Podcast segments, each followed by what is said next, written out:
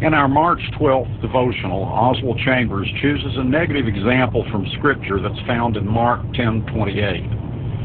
Peter says to his Lord, "Lord, we have left all to follow thee."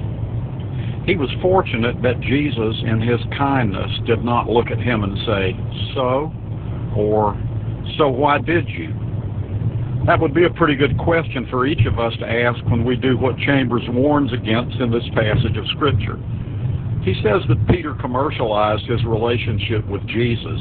His thinking was, "Lord, we have followed you, so you owe us," or "Why aren't we getting?" or "When will we get?" And then you fill in the blank. We all need to be warned against this commercialization or quid pro quoing, this for thatting, of our relationship with God.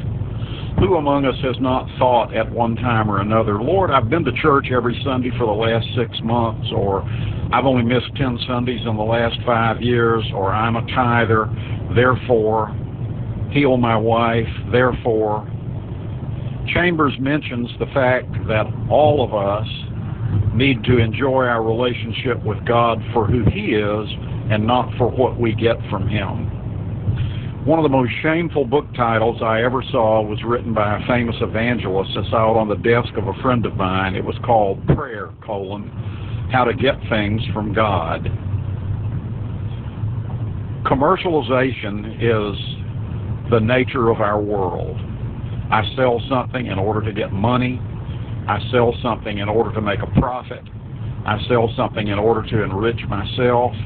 It's hard to do that all day long and not give ourselves to God in order to get something from Him. Why would we commercialize our relationship with God? The basic cause is pride.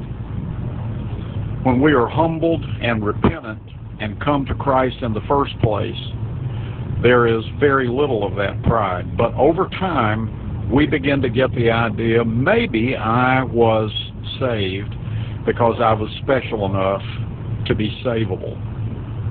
And we begin to get the feeling that what I give to God is worth something so that I can obligate Him to me. But there's a great problem with that.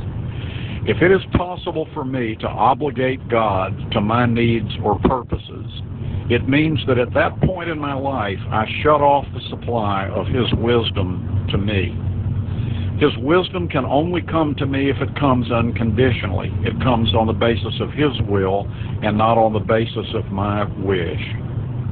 How can we go about eliminating this commercialization of our relationship with the Lord?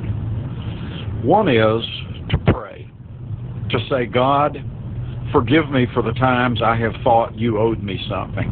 I don't ever want to get the idea that you do. I want to be surrendered to you completely and unconditionally. I want to love what you do in my life and to trust you with all of myself."